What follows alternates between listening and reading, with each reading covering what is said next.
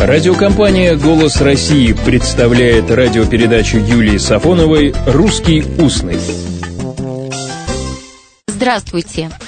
Гений и злодейство – две вещи несовместные, говорит Моцарт у Пушкина. И это выражение стало крылатым.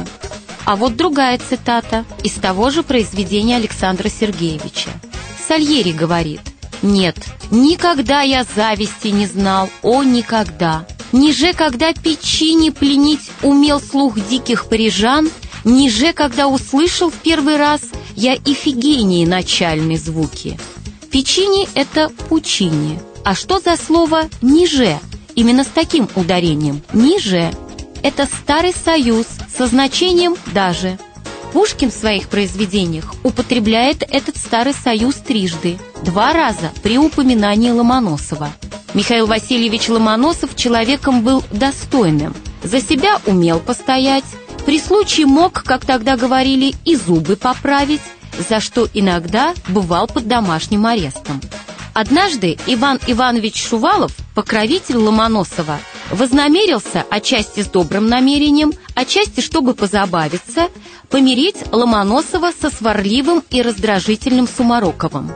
Ломоносов почувствовал себя оскорбленным и написал резкое письмо вельможе, в котором гневно заявил «Не токмо у стола знатных господ или у каких земных владетелей дураком быть не хочу, но ниже у самого Господа Бога, который мне дал смысл, пока разве не отымет.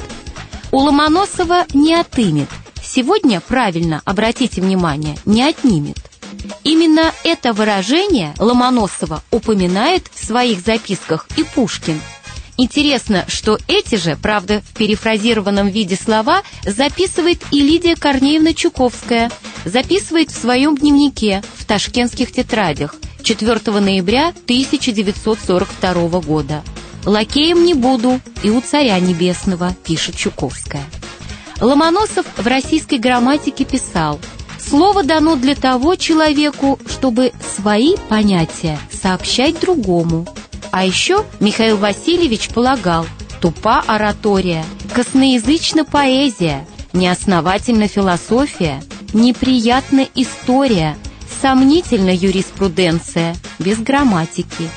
И даже если чувство языка у вас хорошо развито, грамматику знать надо. Или, как писал Ломоносов, хотя природное знание языка много может, однако грамматика показывает путь доброй натуре.